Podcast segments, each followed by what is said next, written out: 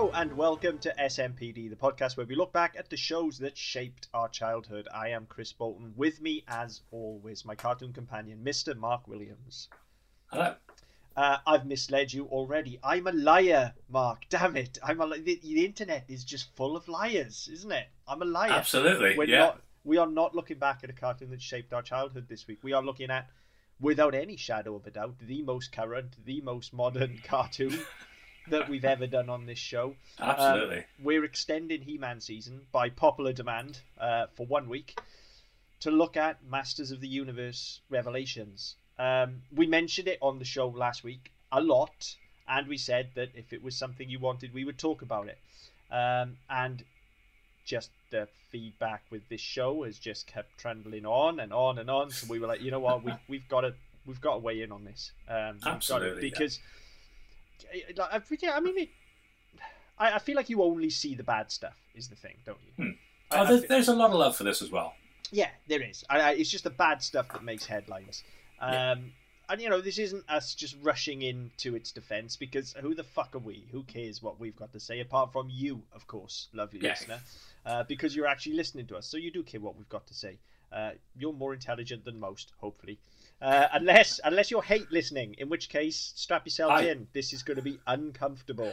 Uh, yeah, we figured we figured we'd dive in. We'd, we'd throw our hat in the ring and have a discussion about it because personally, as you know, as has been discussed over these last three weeks, I, I am a, a Masters of the Universe fan. I'm not like a super fan like some of these people allege themselves to be, you know, but I've got a got a pretty pretty good grasp of what the show is and certainly know what it meant to me.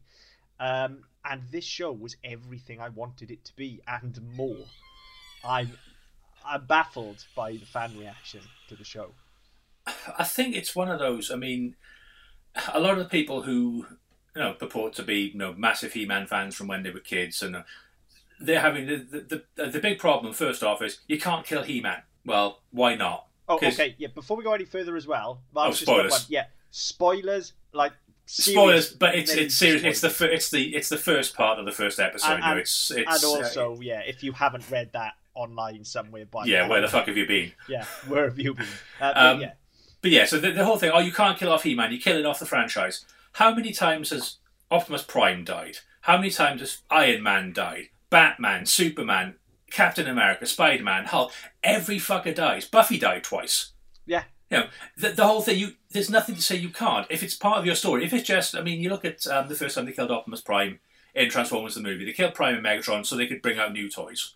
That's cynical as all fuck. But they did it in a story way and it kind of worked this is integral to the story. It's integral to this particular story they're telling. The fact we've only seen half of it is a big component to that. But Yeah. you know, there's nothing to say you can't do it. What? No. What? Why can't you? Why can't you have He-Man and Skeletor die in, in, in the very first act? Yeah. It leads into a story. I mean, look, first and foremost, you, uh, you are dead right. It is fantasy adventure storytelling. Like every fucker dies all the time.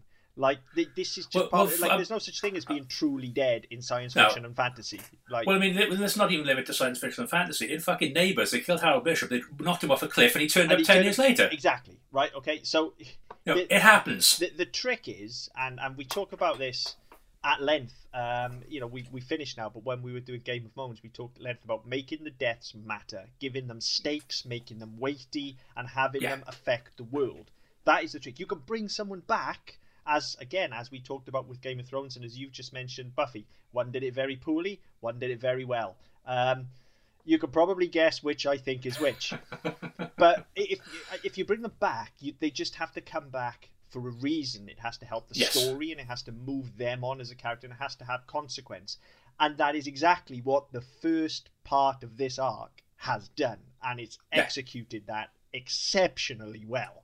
yes. Like I look, this is the thing that annoys me the most. And yeah, let's let's dive into the the death of it all now. I think we might be a bit all over the show. We're not going to go episode by episode because No, we don't on this show. We're going to talk about things in general. This isn't better than Mario, and this isn't Game of Moans. We're not we're not going to break this down episode by episode, but we will go pretty deep into our thoughts. So yeah, we, we'll get into the the death of it all here and now. I think, but first and foremost, before we get, even get into that, the thing that annoys me the most about the criticism that's leveled as this is when you get people saying things like, "Ah, but you killed him in the first episode," and "Ah, but it's all about Teela," and all of these just stupid, like nonsensical arguments where you go, "Yeah, okay, if that is your opinion." If, if you don't like it because it's about a girl, okay, that is your opinion. I disagree with you. I don't have an issue with that, but you're entitled to your opinion, okay? Hmm. But Yeah, but if that's your opinion, don't watch. well, exactly. And, and Simples. But to me, I, I fail to see how you can't at least acknowledge like how good the product actually, like the actual work that's gone in. That that you don't Yeah. like it is fine. Nobody Yeah. Eh, like people don't like things, as we've mentioned many times in the show. I don't like Lord of the Rings, but I know that it's good. I, I, I know that it's good. It, it categorically is good. It's just not for me. That's fine. You don't have to be an arsehole about it though. Like you can Yeah. still see the good in something and dislike it. That is fine. I pretty much dislike every Christopher Nolan movie, save for a handful. But I know why people like them, and the handful that I do like, I really, really like. They're the early ones, by the way, not the Batman trilogy. Uh, but you know, these are these are things that we all have. Okay, we're all going to have different opinions. It's part of what makes the human race this great big cultural melting pot. We're all individuals, okay? And you know, as we've said again many, many times, opinions are like arseholes. We all have them, um, but you have to. I feel like if you want your point to be valid, like let's have some genuine discourse. And anybody listening that is one of those people that is like, well, you killed He-Man and it's all about girls. Sorry, I didn't mean to insult you by doing. Yeah, fuck it. Yes, I did. You're an idiot. Um, but look, I change my mind. But like, Mm. come at me with a genuine discourse. Change my mind, okay? But also listen to what I'm about to say and listen to what all of the critics have said as well, which is you cannot deny this is an exceptionally well-made product. Well, I mean, not only that, I mean, fantastic. Yeah, and you- I mean, we'll, we'll come on to sort of the animation style and stuff like that as well, and, and there's some really good points in that as well. But even if you go back to the the 83 to 85 series that we talked about last time out, even then, he He-Man didn't save the fucking day in every episode. He had people around. He had Teela. He had Man at Arms. No, the Sorcerer's in there. Sometimes he didn't. Uh, sometimes he didn't have the Sword of Power. He didn't become He-Man. He was only Prince Adam. No, there, there are episodes. There are entire episodes where he was completely fucking useless. Yep, yep, yep. So to say, oh yeah, but you killed him in the first episode. Yes, okay, they killed him in the first episode. He's still in every other fucking episode. He is. I- I because I've rewatched ready for this show. I was just looking for a fucking excuse to be honest. That's why we kind of Yeah, we might here. do this. So I've rewatched for this show and I've counted because first time out I was like, I, I don't think he's in every episode. I think he's just in almost every episode. No, he's literally in every Yeah. episode. Yeah, even if it's even if it's only fleetingly, like Yeah. I think the third one where you have Merman and they, they, yeah, they, they're the on their way start. down. He's he's right there at the beginning. Yeah. And you get some typical He-Man stuff, and you get calling back to the no, you, you get Teela calling back to that event, so it ties it into the present narrative. Again, it's really solidly put together. It's really well put together, and as a narrative arc, the pro- the only problem I have is that I've got to wait until fuck knows when to see the end of it. Well, yeah, and you know we'll come on to that as well. But like the first time out when I sat down and thought of this, I was like, well, he's in almost every episode because I didn't think he was in episode four. But then, yeah, in the hmm. rewatch, like he sort of is because there is a, Yeah. an evil version of it. But not only that, like he actually actually is because the last shot of episode four is Adam. Yeah, So exactly. he's in So- so this is the thing. Yeah, and, and that was the thing. So then, no, you, they've. I mean, there's been so much criticism, and obviously a lot. A, the problem nowadays, especially with the internet being a thing, and hopefully one day we'll be big enough for this to be an issue for us as well. But people feel it's their right to personally attack creators. Yeah. So Kevin Smith has had a lot of abuse over this, and he, and his response is right. So well, look, fuck you. His response No. is great, which I, you It's- expect no, it's- it's like-. Yeah, it's like you know, Netflix have paid me a shit ton of money. Mattel have paid me a shit ton of money. They're not going to do that if they think I'm going to fuck it up. If they think I'm going to blow the franchise. Yeah. And they're not. They're not already going to be talking about a part two and a, se- a, and a third a third uh, installment as well. If it's that bad. Yeah, I mean the unfortunate thing for Kevin Smith, and look, like let- let's just throw our, our hats over the fence right now, and regular listeners know this anyway. There's no point burying the lead. We are both fans. Um, in, Yeah. in fact, his, his work was integral to the formation of our relationship. Like we, we Yeah. can't deny it. But you know, And annoyingly, I can't tell my, my screen far enough. You can see the the silent bob up on my shelf. so so that that was something that excited me about the show to begin with was that was that Kevin Smith and, and Marc Bernardin had had hold of the reins. So that that excited me to begin with. Um, but I, I judged the show very much on its own merit when it came out, and it, it was more that it was a Masters of the Universe thing than the Kevin Smith thing. But I feel like what really grinds my gears there, and, and I don't think there are any other creators where I would feel this level of just ire towards the people attacking them, really, is that it has been years and years and years since Kevin Smith has caught a genuine break. Like, you know, mm. everything he brings out, someone is there to shit on it, okay? And look, some of it is shit. I'll say that as a fan as well. But everything he brings out, somebody is always there to take a dump on him from a great height. And he, he handles it with dignity and with grace every single time he gets out in front of it. It is very impressive how thick-skinned he is and how he gets out in front of it in public. That, that like most celebrities would not be able to do that. And I think the guy deserves credit for that. And I think what is what is really unfortunate about this whole thing is that for the first time in years, there is a very small vocal minority that are burying all of the good stuff that's being said about it for the first time in yeah. years that he's experienced this this level of love for something. Well, yeah, uh, and this is, I mean, you know, we, we talked about Better, Mar- Better Than Mario. We did Zack and Miri on there because, you know, I mean, as, as a film, that's kind of a train wreck.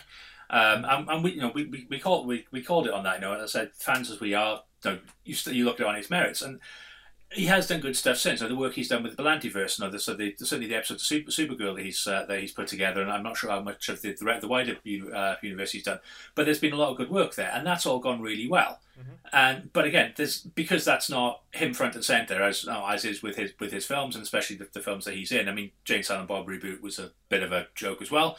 But no, he, again, he played that the same as uh, Jay and Silent Bob Strike Back. He knew exactly what it was. He played they played it the way it needed to be played, and it and it worked. It wasn't brilliant, but it it said what you would expect him to say, so mm-hmm. it, it, worked out fine. But th- I said this is a, no, this is as you said the first time in fucking ages where he's gone right. Okay, here's a product I believe in that I want to do that I'm passionate about that I've got a real plan for, and no, again, if it had been shit, Mattel wouldn't have allowed it. They wouldn't allow the licensing. Netflix wouldn't have spent the money on it. They wouldn't have allowed him to pay Mark Hamill, Sarah Michelle Gellar, uh, Lena Headey. None of these, no, it wouldn't have happened. It wouldn't have come together. No if there wasn't a tangible product there to begin with. No. And uh, so, unfortunately, you know, the whole thing. I mean, I, I was reading about it earlier because I, I don't do sort of online review stuff anyway, like on Rotten Tomatoes and shit. But where people have, have gone to there and deliberately given it zero, yeah, because they didn't like it. Oh, it's too woke. There's too many women in it. Well, there were always fucking women in it. There were women in every episode of, of the original. Yeah, I, I f- what the fuck do you want? I feel like we, we need to get onto the show so that we're not attacking people. But I do. I knew this was going to come up at some point, and I knew it was going to trigger me, and it just has because honestly, the term woke just oh fuck yeah, no. I, am reading it. I don't I don't use the word. I, am reading. Oh yeah, it. no, I know you read it, but it just makes me want to literally just squeeze people until their fucking eyeballs burst. Like, how do people not understand the that they are actually like they're contradicting themselves in the use of the word? Like it, it is the very use of it is ironic because if look to be woke suggests that there is this undercurrent within our culture that has bubbled under for years and years and years that nobody know about and all of a sudden we are waking up to it. So to be woke the very fact that you are woke and acknowledging that culture suggests that you were purposely ignoring it in the first place and therefore that makes you a bigot. So mm. the, you, like you are just showing yourself up in your very use of the word. That like you, you can't you can't level that at someone as a criticism. It, it doesn't work. Mm. Like it makes you a flaming asshole. Like it just does not work. I hate that. Fuck. Am I woke? No, I'm not woke. You know why? Because I've never ignored the subcultures that were there in the first fucking place. So I'm not mm. woke, and this show isn't woke because there's nothing to wake up from. Women, sorry to break this to you, all you fucking penis hurt idiots on the internet. Women exist. They have existed in our society for as long as there's been society. And you know what? We'd be fucked without them. So if all of a sudden. Well. Well, actually, yeah, okay. okay, good shout. You know what I meant. Um, yes, I know exactly what you mean. Yeah, um, but yeah, no, that, that's that's right. And no, this this whole, I, I just I find it really really hard to fathom. I just don't get where this. And I mean, I, have had a fairly um, assertive conversation with my father about about use, use of the phrase recently, and and again in, in terms of you know uh, in terms of like Black Lives Matter and all these woke assholes. So no, that's not the point. And it's exactly the same thing. You can't use it if you, you know if, if you, if you think it's an actual thing, then that's the problem. Yeah. And it's no, it's it's no. You get this fucking internet culture and this no this media culture in this country whereby oh yeah, it's all these woke millennials and these liberal fucking being liberal is not a bad thing. No, Surely the fucking definition is not a bad thing. no. And, and again, look, different people will have different viewpoints, okay? And if you do think that it's a bad thing, then to me, you're an arsehole, okay? I'm sure you've got friends that think I'm an arsehole because I'm liberal, right? That's fine. We can we can agree to disagree. But again, the key comes down to you need to give me an intelligent discourse for that because I'll give Yeah. you one and I just fucking have. I have just broken it down to you why you should not use the term woke. I haven't just gone, oh, it's woke.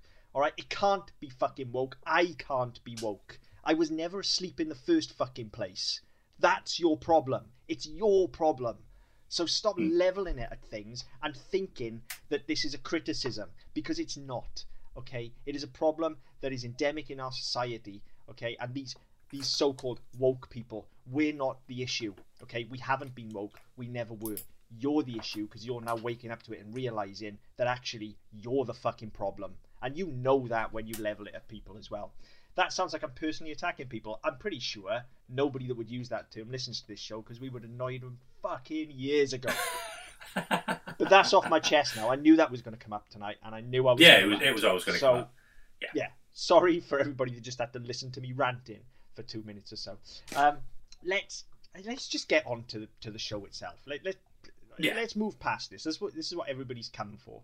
So let's get on to it um, because I, I feel it is important to get more positive voices out there, and, and God knows there are Oh, plenty definitely, of them, yeah. but they're being buried, um, and Yeah. a lot of them are critical as well. And just like you, Mark, I, I don't pay a lot of mind to critics, uh, unfortunately. But you know, it's, it's nice to see them giving it good reviews.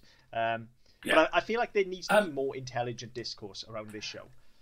There does. I mean, to be fair, I as I I've googled. I, I- put into Google earlier Kevin Smith, Masters of the Universe. Just there's a particular quote I was looking for that he um, that he gave a couple of days ago, which I can't find. Um, but I pulled up plenty of I pulled up plenty of other articles, and there is a lot of love for the show, and so the the the, the critical discourse is very positive, and a lot of the action, no, the, so the professional reviewers are very positive. Um, unfortunately, it takes a long time to find those because, as you said, it's the negative ones that get the headlines. It's the negative ones that keep on getting clicked. No, they're the ones that get clicked on on Facebook and on Twitter and keep on rising up on the, on the Google list because they're getting clicked more than the others. So it's very difficult to find the positives. But once you actually do, there are a lot of there's a lot of love for the show because people are going, "That's what I needed." That's no. There, no, they're being. I mean, I, I've got some criticisms of it. I don't personally like the, the He-Man design. I think he's too big Yeah, he looks Um, ridiculous. I agree. especially because nobody else is in that proportion. But no, that's that's a personal opinion. Uh, there are lots of people go on saying they love the design. They, you know, they, they love the fact there's such a difference between him and Adam now, which there wasn't before. So all of that, no, I say that's personal opinion, and that's fine. I will never agree with everybody all of the time, but I can no, I can I can see their point.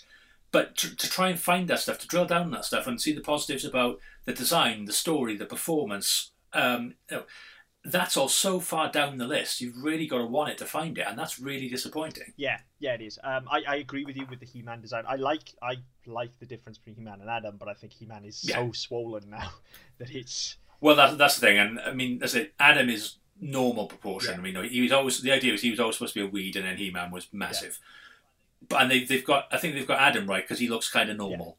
He look he's, he's he's the small side of normal, whereas He Man looks like a fucking advert for Welsh Water on yeah, steroids. it's it's pretty yeah, it's ridiculous. But no, yeah. I, I went with it. Whatever, it's fine. They make it.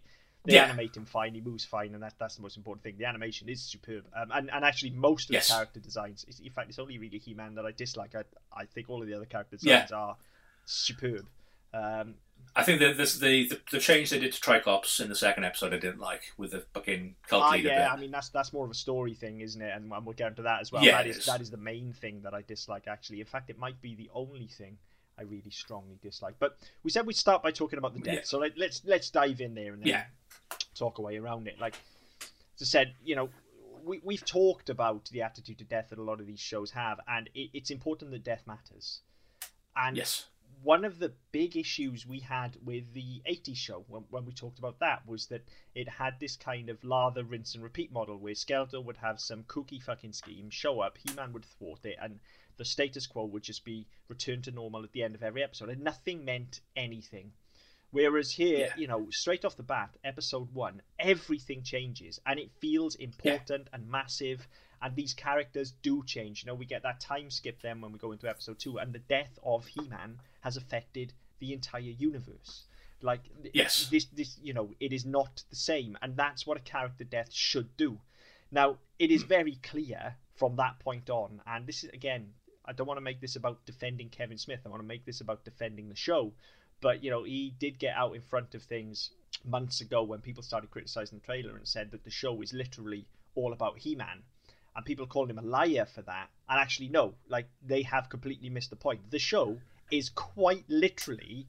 uh, Like Yeah. He-Man is the MacGuffin that we're searching for for the first half of this story. Yes, Teela is our lead. There is no doubt about that but this is going to be He-Man's story, and particularly the second half of this is very clearly going to be about Yeah. you know Adam finding out what it means to be He-Man again. Now that he doesn't have the power because Skeletor has it, he's going to have to find a hero within himself, and that's already been foreshadowed when he's coming back from Preternia. And you know they very clearly say, look, if you go back, uh, you're like if you go back, there's no backsies. Like if you die again, Uh, yeah. like The- you know, yeah, and I mean the, whole- the whole the whole thing. They, you know, they made a fuss of the fact that you know, when they're all in um, when, when they're all um, in in, uh, in Preternia, Yeah. isn't it? Um, it's like you know, he's the only one who chose his quote unquote lesser yes, form, exactly. So now and all this sort of stuff. And it's like okay, no, that's clearly setting up where this It- is going. yeah. No, I did I did read something yesterday. I sent you the link about how. Um, the first part, the first part focused on Teela. The second half is going to focus on Evil Lynn. People are really going to fucking lose their shit. I tell you there. what, I hope it does because Oh, absolutely. Fucking like the best thing about this show. She is absolutely. Yeah. I mean, look, Lena Headey. So, you know, but it's it's. I feel like it's everything that we wanted from the last two seasons of Game of Thrones that we didn't get. Yeah. It's it's the good Cersei, and I don't mean good like the morally good. I mean good like Yeah. the, the properly morally ambiguous.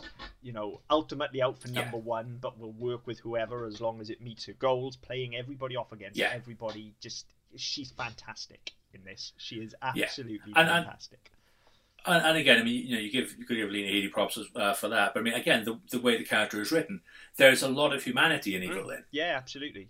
which you've ne- no, we've never had before in any of the iterations. So in any, no, not the original cartoon, not the one from the was it late nineties, early aughts, um, not from the um, the Masters of the Universe movie. We've never had that. We've we never had a rounded character. No. We've there's never been any shades of grey. There's never been oh, okay. There's something about her.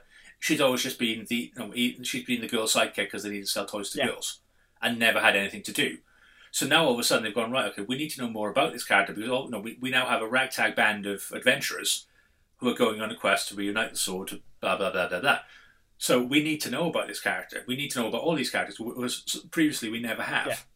So all of a sudden we've gone right. We've got so far we've got five episodes. So no, two and about two hours and change of really good backstory and some really good character work. And yes, okay, they've you know, they've done the nostalgia bits. You know, they threw in Roboto, they threw in um, you had um, Trapjaw, and you had the, the original Triclops in the in the original fight. Um, you had Mer, you've had Merman, you've had Beastman, you've thrown into Man at Arms, and all that stuff is in there. But actually, what they said is right. We need to care. We're taking He-Man out of the equation, essentially. No, for, for the and now, the quest is going on, and we're taking He-Man out of it. We're taking Skeletor out of it. So the people who are left behind, they need to matter. We need to care about those. So when they go on their journey and things reach their you know their end of the act two, they reach their darkest point. Actually, we give a fuck. Yeah, and and that's that's what this first half. And and you're right. This is basically the way I look at this is this is Act One and the first half of Act Two. We've reached our mid Act Yeah. Two switch basically at the end of like Yes. the power has, has shifted. So the, the good guys now have got. We're not we're not at our lowest no, ebb yet, no, but we're getting power is- right. So, so that's that's what this has been. And yeah, you're you're absolutely right. You know, we get Act One in the first episode, and then we get Act Two, then two, three, four, and five up to the switch. And yeah, we really get under the skin of these characters. And the only way to be able to do that is to remove He-Man from the equation.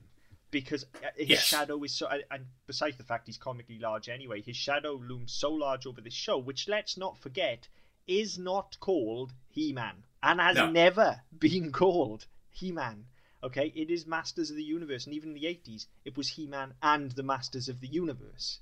All right. Yeah. So yes, he's the main character, if you like, but there are all these other characters that actually we've never really got a chance to explore. Even Teela, who we do know quite a lot about and whose story has changed quite a bit over the years as well, but you Yeah. know, even giving her this this kind of different angle and, and making her this merc and you know pairing her up and everything, like it it works. Getting it, getting into a fractured relationship with Man at Arms, and again, seeing you know what this has done to him and how you know he's still even though he's now a hermit he's still an honorable character and he, he he's sort of sticking to the fact that he's not allowed to go back to the palace Yeah. and he's you know he's suffering the way he should and and Orko god the work they do with Orko who you know we, Yeah. we said when we did the the 80 show who is just an annoying twat and, and it makes you realize Hmm. immediately as we said when we did Masters Universe like as much as he annoyed you he's um, when I said did Masters Universe meaning the movie obviously as much as he annoyed you like Yeah. he was the heart of the show and they absolutely understood Yeah. that and bring that to the center here and in two fucking episodes the work they do with Orko and the actual just pathos that they get in some of his speeches like the, the speech in episode 3 where they're on the boat and he's just Yeah. looking out just saying like I've been on all these adventures and I don't remember any of them because he's old Yeah. now and he's at the end of his life and he's dying and he's achieved nothing and these Yeah. moments are just it was every day to him it was constant we went on an adventure every day and now we don't anymore Yeah. because he must you know even when they first find him and the first thing he says when he's well is please take me on an adventure Yeah, I, I won't mess up like before. it's beautiful It, it is, and I think that this is this is part of what I enjoyed about it, and this may be what one of the things other people didn't enjoy. That we do get these character moments where actually we're not moving the story along at a million miles No. an hour. We're not racing to get He-Man back or to get the sword back to restore Man. We're going right. Okay, actually, we've got to go on this journey, and we need to know what this journey means to these people. So that helps us understand them. So again, gets us back to that point where when they're in trouble, we care. yeah and, and again And, and again, it's, it's storytelling 101. If you don't like your characters, you're not going to go on for, yeah, on for that's, the ride. that's exactly what I was about to say. And it's actually animation is one of the purest forms of this. Um, you know, again, regular listeners will know that I'm a huge Disney fan, and when you look, particularly when Walt was around, when you look at the early Disney animated features, I'm talking about your Pinocchios and your Bambis and your Snow Whites. These things were. Yeah. an hour and change. Bambi is is very scarcely an hour. Okay, but Yeah. the level of story you pack into there through the characters is incredible. Like animated storytelling, when it's done at- its best, like it is here, you know, as you say, you've got barely two hours here, but it is there is no fat on these bones. Like, yes, they take time to sit back and explore these characters, but every word means something, and every Yeah. action means something, and that is just the purest essence of storytelling. Animation is fantastic for that, and it's because Yeah. everything has to be so carefully planned because it's such a laborious process. It's not like, oh well, Yeah. shoot it anyway and we'll cut it out. Like that is that is hours and hours and hours of time that you're just throwing Yeah, away. and, and the thing, the thing is, I mean, when when you look at um, live action stuff, obviously your performance is key to your, whether it's animated or whether it's um, live action. But when it's live action, you get you can get nuance of gesture. You can get sort of somebody moves an arm in a certain way. They, there's a particular facial tick that they do. That you can do that without really having to do the work to get there, because that actor is reading something into that character, into that moment, and they're portraying it. When you're animating it, somebody's actually going to fucking draw exactly. that Yeah. or sit or build it in a computer or whatever else. Somebody's got to go model that. So everything has to be planned to the nth degree because there's nothing there happens by accident. Whereas you may no, you may be on a on a set of a live action and get a sly wink, or a nod, or a look that isn't planned and it's just there and it fits, so you leave Yeah. it in. You'll never get No, that it here. is it is the purest essence of storytelling, and and they do it they do it so so well. As I say, you know those those moments with Orko, like all of that stuff you get in in episode three, just makes you fall in love with the guy, and then then they double that down in episode four. Then where you get his backstory, and he talks about how, you know how he's Yeah. the most useless Trollan really, and his name is a joke, and he'll never amount to anything.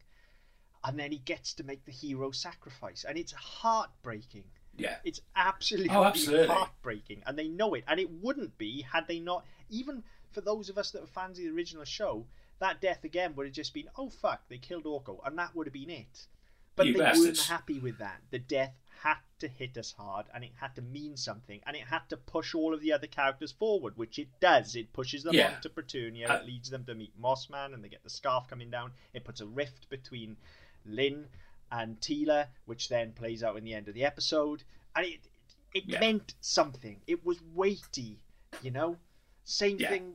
And I I think as I think as well by doing that they they added an extra dimension to to Lynn yeah, as oh, well absolutely they did because the because you know, I mean they you had it in uh, in the third episode where again when they're on the boat and she, boat, she takes the helmet off and she you know, and she's no she fucking soliloquizing she's Lady Macbeth in this shit I mean, she literally She's is. like, no, yeah, she? I- I- her character here. yeah she yeah it's like I you know I hitched my wagon to Skeletor and all the fucking good that did me. I you know it would have made me realize I could have been Master of the Universe. I I shouldn't have wasted my time. But actually you know she's talking about these big grand plans but when it comes to it that's not who she is anyway. That's not where she's going. But no so it the the stuff with Orko then takes her to a point where you think actually yeah she said all that shit but I don't actually believe it. Whereas before there's no there was enough in there to think right okay well yeah she probably would have. But the, you know, the work they, do, they did with Orko and the fact of the, the the fact that the magic's uh, running out and she you know she tells him to run. She doesn't just leave him for dust and sort of sa- save herself. She no she no she helps him. All this sort of stuff it's like okay again that's character work we wouldn't have had. Had He-Man and Skeletor been there just cocking things up for each other every couple, and of, that, a couple of minutes. that honestly feels like that's all you know these these these fans of the complaint wanted was He-Man and Skeletor punching each other for 10 20 minute episodes. And look well like we said last week when we did the um, when we did the movie basically they need to get room and, and look had we had we got you know four hours of He-Man and Skeletor punching the shit out of each other I'm not saying I wouldn't have watched it and I'm not saying I wouldn't have enjoyed it because I would have and I would Hmm. have especially when it looks this good but I'd much rather have something that's so beautifully written like this and so intelligently constructed and so whip smart Hmm. with no fat on it. Like it really blindsided me the first time watching this, just how well put together this was. Like I knew, I knew Yes. it was in good hands, and I knew it would be stable. I guess is is the word I- I'm looking for. You know, I know. I know what Netflix do with these animated shows, and I know what Powerhouse do with, with their animation, and I know Kevin Smith and Mark Millar as writers. So I know, I knew it was in safe hands, but I didn't Hmm. expect them to take the fucking cornball cheesy show that I loved in the '80s, and I do love. But you know, I don't. I'm not leveling that as a criticism. We spoke about it a couple of weeks ago, but especially when they said they were going to hark back the spirit and everything of it, I didn't expect them to take that and elevate it to such a level that I'm, I like. I, Hmm. I I texted you when I watched it for the second time this week, and I was like, you know, this this might be the best show I've seen this year, and it's in some pretty Yeah. lofty fucking company this year as well. You know, Well, yeah, I mean that that was kind of my response. I mean, when it was announced, I was like, okay, as I said, it's in safe hands. They announced the cast. I was like, okay, it's a good cast. It, no, it should be a decent product. I wasn't sure I needed Yeah. or wanted it, and that's, I mean, uh, my um, my take on remakes and reboots has been kind of well documented across the network over the last couple of years. Anyway, I mean. I, I'm generally not a fan because I think no, the, the general thing comes back to I wanted to remake it because it meant something to me as a kid and I loved it, and then they go and fuck it up. And to me, that's the probably the biggest disrespect they can pay it. Whereas this, I was thinking, is this going to be another one of those? I thought, no, it, again, it's in safe hands. No, I, I, I like Kevin Smith, the writer. Um, not seen him as a showrunner before, so I no, I was thinking, is it going to work? S saw the trailer, saw some of the character designs. I thought, oh right, okay, but the trailer did enough to think, make me think, right, there's a story here. There's actually something I want to see here, and came to it and say it dropped on the Friday, and I I didn't get to watch it on the Friday night. I, I planned to, but I didn't get to, so I watched it on the Saturday night, blitzed it in one go, and I was within like an like a, a fly's poob of crying. And I was don't that cry. fucking close. I do. I don't cry. You don't. The, the only time I cry is when I, I take my contacts out because I Yeah. poke myself in the eye. I don't cry, but fuck mean- me, this was yeah, there, right. there are several moments. First time out, um, I didn't, which is which is rare for me. I, I am a crier. Um, first time out, it didn't get me, but I think I was genuinely so in awe of the product that I. Hmm. I this sounds really daft, but I almost kind of transcended with it. You know, I, I almost just reached this plateau Hmm. where I was just like, and I never normally do this on a first viewing, but I was picking it apart technically from a story level on my first time through because I was so impressed. Like I was, I was Mm. looking for the through lines, and usually first time out, I'll just sit back and enjoy something. But this just, Yeah. which is why I wanted to dive straight back in for the for the second look. Second time out, when I knew what was coming, and I picked up even more. But yeah, second time out, I was in fits of tears um, with with the, again just the absolute beautiful, beautiful moment they get with Roboto, who was never really one of my favorite characters because he was just a no, robot. oh, I, I do Yeah, still have the toy.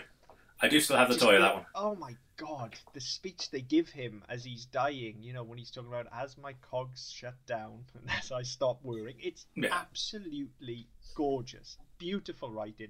Yeah. I mean, just the level of performance in there again for a fucking cartoon about a giant barbarian Yeah. punching a skeleton man in the face, and you get right into Yeah. that level. You know, like it's like I said, it's one of the best shows of the year. I think. Like I'm, I'm putting it up there on that level. You know, with with the end of WandaVision, where we where we get lines like "What is Yeah. grief if not love persevering?" Like that speech of Roboto's is right up there with that. Yes, it's not as it's not as eloquent, it's not as poetic, but the But no, that the wouldn't emotion fit. that's behind it and the performance, like Justin Long does great, great work with that. Um, again and again, as, as Yeah. you were saying, as does Griffin Newman with his stuff with Orko as well. Um, and, and that you know that got to me as well, but that was more of a heroic death, whereas Roboto gets chance to kind of do his thing and then just ruminate on what it means to be alive. Yeah. A- and it, it just you don't Yeah. expect that from the fucking masters of the Yeah. universe. Yeah, and, and again, I mean, they, they did the work with that. So when you know when Roboto first appears, it's like you know, I am Man at Arms as a Yeah. as a younger person. I, I am his consciousness. It's all you know. It's, it's all been uploaded. I you know. I think as he thinks. I Yeah. do as he does or did. No. So we're, they've already done that, and you think, okay, well, that's kind of trite, and that's not really going to go anywhere. But actually, yeah, you get to that point where he's not a machine that stops working. He Yeah, fucking well, I mean, dies. we get it in episode four as well. They set that up where you know Scare Glow shows up and he says, "Well, I am a machine. I cannot feel fear." Hmm. And then you know, actually, Yeah. as he is dying, he's like, "Oh, I'm afraid." And, and it, Yeah. oh my god, he's getting me now, even as I'm talking about it. We just like, no, you don't understand. I am afraid, so therefore, I wasn't a machine. I have existed. It's beautiful. It's absolutely beautiful. Um, and then you get fucking idiots on the internet going, "Yeah, but Teela might be a lesbian." God forbid. Like, so, uh, so fucking only what? that- Who cares? like, even, like, yeah, whether she is or isn't doesn't give a fuck, right? But that's our way into giving us Andra as a character, who again is a fucking great addition. Like she's funny. Yeah, she works her absolutely. way in for people who haven't seen the show before. You've got a cipher because she's just meeting all of these characters Yeah. for the first time. You know, like I, I just what is the fucking problem? She's really well played. Like what? I don't get it. like what? What does it fucking matter? What? Well, yeah, and this, and again, this comes back to this um, this thing of you know having a woke agenda. That now you have to have uh, somebody of an ethnic minority. You have to have somebody who's either you know, non-binary or who is gay or you know, because you have to do that because you're doing it to appease people. No, people Yeah, just I mean, people. what? It makes no difference to the story. like, Well, unfortunately, a lot of the people who do sort of that think and speak in that way don't surround themselves by any sort of diversity. Um, but you know, at the end of the day, it doesn't matter. You're, it's a fictional character in a fictional universe. What does it matter if they are gay or straight or bisexual or a fucking German Shepherd? Who cares? They advance the story in a way they need to advance the story. That, that's their character. They are more than the sum of the labels Yes, people put on them. it, it- you know, the fact that, like, yes, it, it is hinted at. It, it's not explicitly said. It is hinted at. Yes, that Teela may have feelings for Andra, whether they're reciprocal or not. They don't really show us, but there is there is a hint there Hmm. that maybe Teela has feelings, but it's not explicit. It is the type of thing where, look, I mean, you could make of it what you will. Um, I definitely read it as though she did, but okay, Yeah. fine. I've got to be honest. First time, first time round, I kind of glossed over it. Second time, It is uh, being one more line. aware of it it. is one fucking line. Yeah, That's it. Where she's just talking about people that matter. That, that's it. It's one line. yeah, that's it. But yeah, and even then, that doesn't necessarily mean there there's any sort of attraction or No. any sort of sexual feeling. It's just this is a person she knows and likes and doesn't want to she's lose from her life. partner. Not not in the you know not in Yeah. the sexual te- uh, Yeah. sense. Like they work together. They they've got each other's back. Yeah, they, they work together, they travel together. If- yeah, you know, that's if it. it bothers you that much, take that reading. As I say, personally, I didn't. I definitely did take Yeah. the reading. that There was feelings there, but okay, fine. What's the fucking issue? Yeah. So Like, what? I, I don't. I don't understand. Let's get back to the good stuff because yeah, I, I keep going off on tangents and, and attacking people, but it just annoys me so much when there's all of this stuff think- in here that's I so fucking good.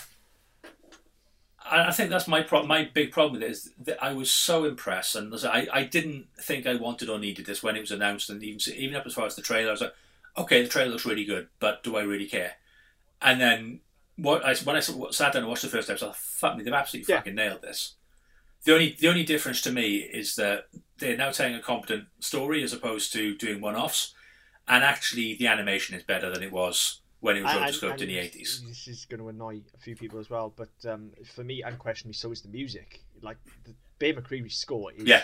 amazing. It is absolutely epic. Yes. I don't know if I can get away with snipping some for the front of the podcast this week. I don't actually know what our intro is going to be, but hopefully I'll be able to find some somewhere and snip it, and hopefully we won't get taken down for it.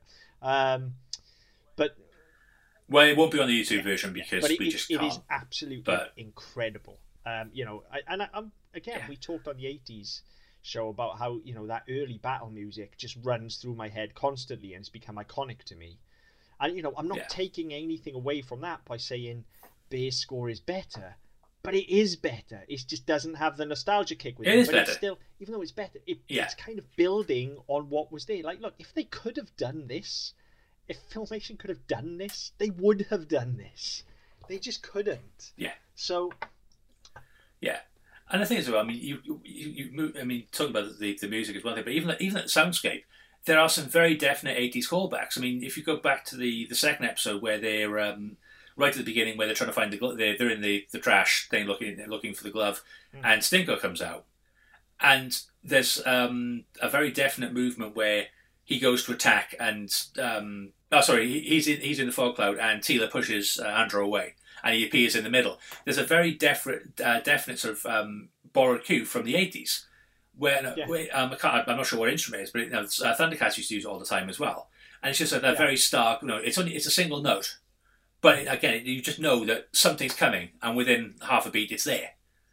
You know, Yeah. and again, there's there's enough of that borrowed from the, the, the 80s show that you know it does it doesn't feel out of place. It's not you're not going oh fuck what was that? No, and and that's that's the bit I find really weird. Um, particularly people complain about the woke agenda and stuff like that as well. Is I find that yes, whilst this is this is better written and better made than the 80s show, there is no question Yeah. about that. They've taken the 80s show and they've elevated it, but it definitely does still have the feel Yeah, of the 80s show, and it does feel close to it, and the characters feel right. Whereas, for instance, with the She-Ra reboot, yeah, nobody was jumping all over that, yeah, at least not that I clocked, and that is very different and very woke. yeah, Uh, in fact, you know, you can't find a more woke show Yeah. than that. yeah. I mean, Um, if if you were looking for a quote unquote agenda, that would be it. It's- Uh, incidentally, for those of you listening and haven't watched that, stop listening to us. Yeah, go watch it. It's now. fucking awesome. Um, we have talked about it on the network. We didn't give it its own episode. We talked about it in our She-Ra episode, I think. Yes, we did, yeah. Absolutely fucking superb. Yeah. Um, but yeah, that's you know nobody was jumping all over that. Maybe that's because they put it on Front Street, or maybe that's because She-Ra has always been for girls. Hmm. Uh, whereas whereas actually you know there's I mean again there's this whole argument about how they've demasculated He-Man. It's like, well, no, not really, because literally he saves himself. He, he sorry, lays his life down to save the fucking world. Yeah. Like, th- there's nothing. They haven't demasculated him there at all. Like without him, the world would have ended. Yeah. Like he's Yeah, they would- literally the most important person in the universe. Yeah. He's a god. like they, he literally is. He has the power of a god. Oh, So- one thing I forgot to mention as well, actually, we were talk- when we were talking briefly about that first episode and the death, there's a really nice throwback to the film as well, whereby they're in the they they they're gearing up to fight, and Skeletor sort of um, basically drags the, the staff across the, the floor and kicks up a load of dust into the fire. Yes. Let this be our final battle. Final battle. Yeah. And because we because we watched it last week, and only because we watched it last week, because I'd have fucking forgotten, fucking chills. Like literally, I, I was I was there going, oh, I mean, there's also the, the final line of the season as well, where he, where Yes. he actually transcends and he gets the headdress, and you get the line, "Now I, Skeletor, am master of the universe." Yeah. Um, again, throwing back to the the film. Yeah. So yeah, they, there are all of these nods in there. So it's all the fan service is all there. They've just taken it and elevated it and wrapped it wrapped it up in just this wonderful storytelling. And again, we we've barely touched the performances. We talked about Lena Headey and we've talked about Griffin Newman and, and Justin Long, but actually, you know, I mean, it goes without saying, Sarah Michelle Gellar was always going to be Yeah. amazing as Teela. And, and and it blows my mind when you think back that like and I know animation was recorded like this years ago anyway, but with the pandemic, she recorded all of her lines literally on her own. Well, yeah. nothing. I mean, I, I'm assuming you watched the, the the after show thing on Netflix as well when they were talking about it, and uh, they're they're all saying the same thing. Is that no, they had to like they had the the initial meet and greet and the initial table read, and then it's like okay, here's COVID. Go back to your fucking spare bedroom, which okay, their spare bedrooms are probably the size of our houses, but Yeah. go back, set yourself up a little, a little studio, and record your lines to a point where you've got you know, uh, Sarah Michelle Gellar doing her act, doing her fight scenes so that she can make the fight noises. Yeah. And no, her kids come in to see if she's if she's okay because it sounds like she's having a stroke. You know, all this sort of stuff, which is it's hilarious background, but actually, you know, it's, it just shows the level of care that's gone into this, and the fact they've pulled it off in such a way is absolutely incredible. I mean, I Chris Wood's another one. I think he's um, incredibly underrated. Um, yeah, and I, I think, I it's, think uh, it's great. I think the performance we get, uh, certainly in the fifth episode um, with Adam, I think is possibly the best performance of the entire series in terms of realizing that part of the character. Yeah, and, and I think there's also like the undertaking of being the person that's going to say, by the power of Grayskull, Yeah. I have the. Pa-. I'm finding the way into that without it sounding hokey, Yeah. and without it sounding like an impersonation, Yeah. and doing your own thing with it. Is must have been incredibly difficult and challenging. And, and I think what he does with it, you know, he really does give it gravitas. Yeah. Without the the whole reverb that they had to pile on it in the in Yeah. the eighties, like they do treat him slightly. It sounds like, but it's it's not reliant Yeah. on reverb and all of that. Like he digs down deep for that and makes it sound sort of guttural. And Yeah. yeah, it's excellent. It I is, he does and- really really well. I mean, just just those lines, Yeah. those iconic lines. And so and I, I, I, I was really impressed as I've no, I've, I've I've seen him in a few things and I've always been you know, quietly impressed. But I came out of this one thinking, fuck, actually, that's absolutely nailed it. I mean, you expect nothing less from Mark Hamill, and Mark Hamill delivers. But again, the temptation would have been to make some sort of imitation of Alan Oppenheimer, and he doesn't at all. He's just like, no. If it's closer to my Joker than it is to Oppenheimer's Skeletor, then fuck it, that's what it's going to be because it's going to be my take on a character. It's always going to be my voice. It's always going to sound like me but actually it's got that same sort of frantic maniacal energy that the two Yeah. characters have in common anyway. Yeah, the the worry for me, whilst I was very excited to hear Mark Hamill take Skeletor on, the worry for me going into this was always about like a yeah making Skeletor the Joker, and I, I love Hamill's Joker, and, and you know there is obvious similarity there, but it was about what it, that would actually do to the character, not so much the voice, but what that might do to the character, um, you know, between his performance and the writing, and actually one of the real joys for me straight away, and it, they they front load it as well, you know, in the first episode where he reveals himself and he's about to go off in his grand diatribe and Yeah. the sorceress just belts Blasts him him, yeah. straight away and sends him halfway across the Yeah. halfway across the floor. And, you, and and then again, you've got the, the brilliant stuff in, in episode three. Uh, with all the sea puns, and Hmm. Yes. while, while they're in the water, and he's just looking around the ship, saying, "Hmm, maybe we should paint it this color." Yeah. And it's, it's just still got that slightly camp energy to it Yeah. um, that that always made Skeletor so so funny. Yeah. Um, And I mean, I'm the- hopeful that we might hear him call someone a boob before the end because it's Yeah. like they've got they've got the energy right for Skeletor. I, I think so, and I think that I mean that was as I said, my my concern was that he would be that Hamill would just play the Joker again, um, and that wasn't the case at all. I thought that worked really well. Um, actually, the whole the whole opening segment of the first episode with the bait and switch, where you know it's He Man bringing in somebody, but actually it's not He Man. Actually, it's not somebody. It's Skeletor. So we get that, and the automatic thought is right. Okay, well, clearly this was a setup, and he and Skeletor doesn't want to be doesn't want to be caught, doesn't want to be captured, so he's pretending to be somebody else. So when you get the second bait and switch, where actually He Man's not He Man, Yeah. I was like, oh fuck, right, okay. I only, I kind of, I was like, right, okay, that doesn't kind of fit right because he Adam would be there, he wouldn't be missing Teela's thing, and then okay, he's not. So that kind of, I so didn't quite work that. I hadn't quite pegged how that was going to work. I knew there was something coming there. So the fact you got two of these straight away, again, it showed a different scale. So where actually we never saw his plans. Now we saw him trying to execute a plan Hmm. and fucking it up. But we never saw the bit of it where it was going right, and actually there was there was a point where it could have worked, and he almost got away for it if not for those pesky hits. You know, we almost we, we never saw that. We used to see the plan no, him start, the plan go horribly wrong, and He Man throw somebody at him or punch him, Yeah, and that was Yeah. it. So the fact signature He-Man move in it, just Yeah. throw someone out. and it's again, it's no the way they've expanded um, in in the writing and and so the, the the through line for the show, the way they've expanded these characters. Go okay, well, Skeletor's never really been taken seriously in anything we've seen. He's never a credible threat to anybody because he's such a fucking tit. Yeah. Actually, we need to see him on the verge of fucking victory. Yeah. We need to see him actually get the better of He-Man, get the better of the Sorceress. Go, you know what? Fuck you all. I'm not the idiot you think I am.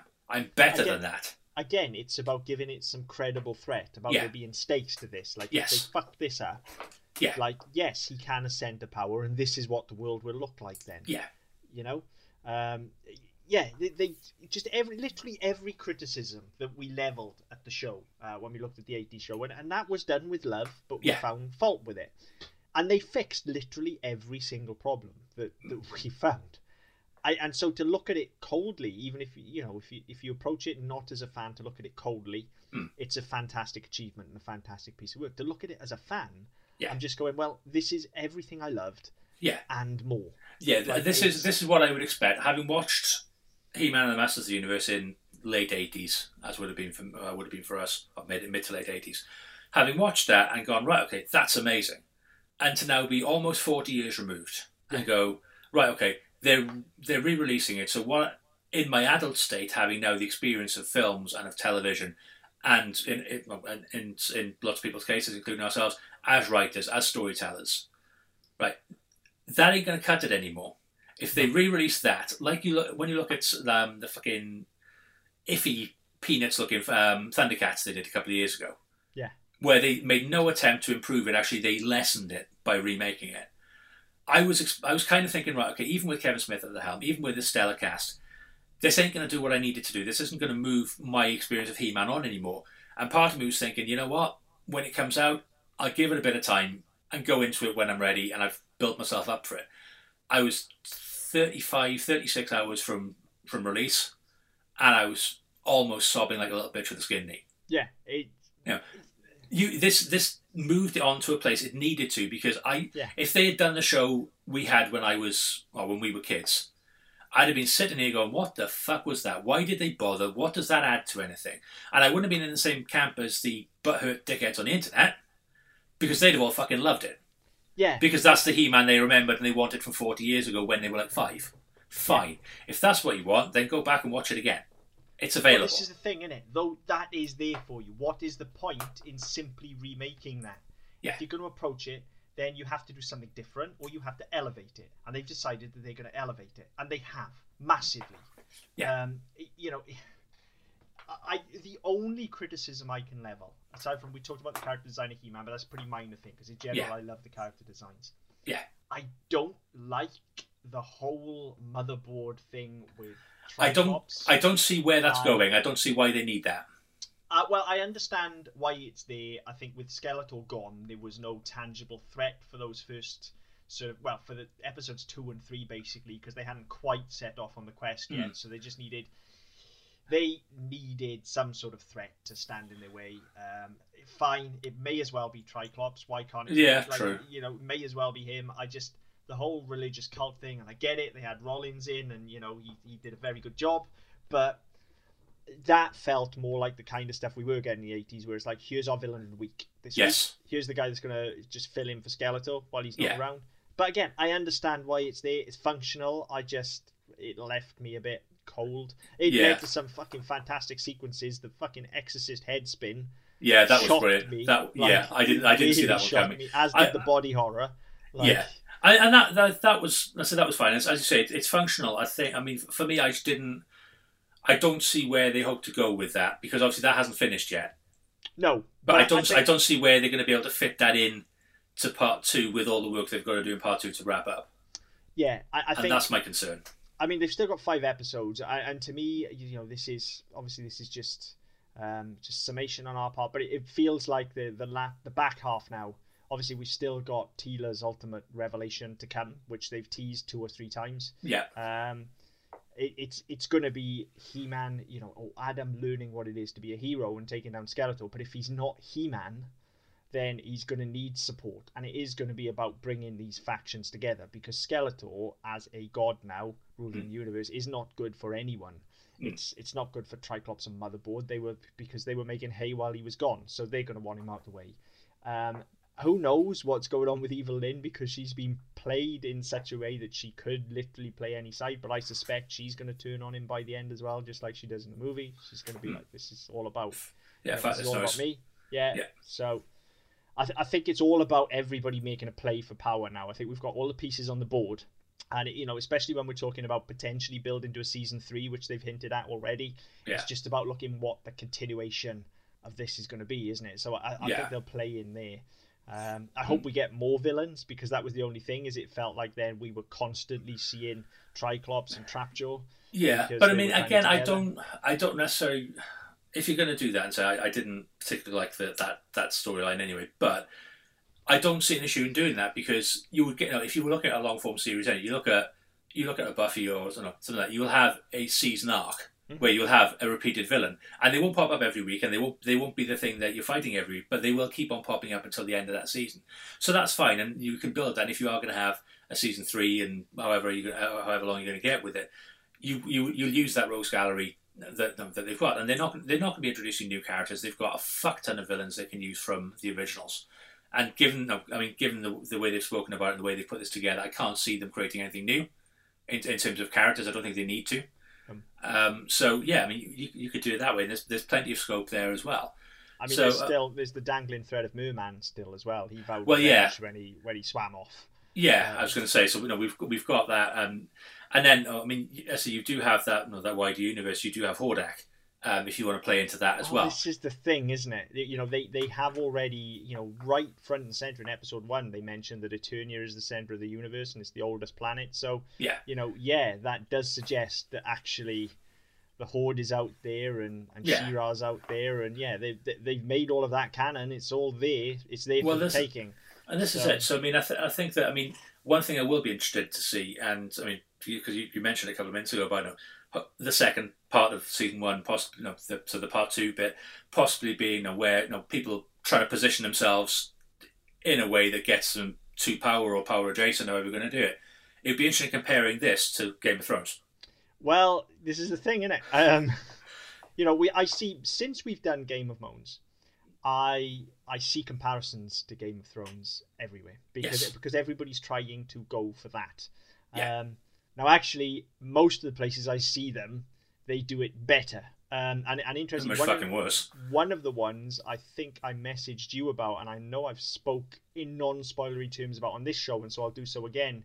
Um, is the final wrap up of Castlevania, and certainly the, the penultimate episode and the last episode of Castlevania do a better job of telling Jon Snow's story than Yeah. Game of Thrones ever ever did.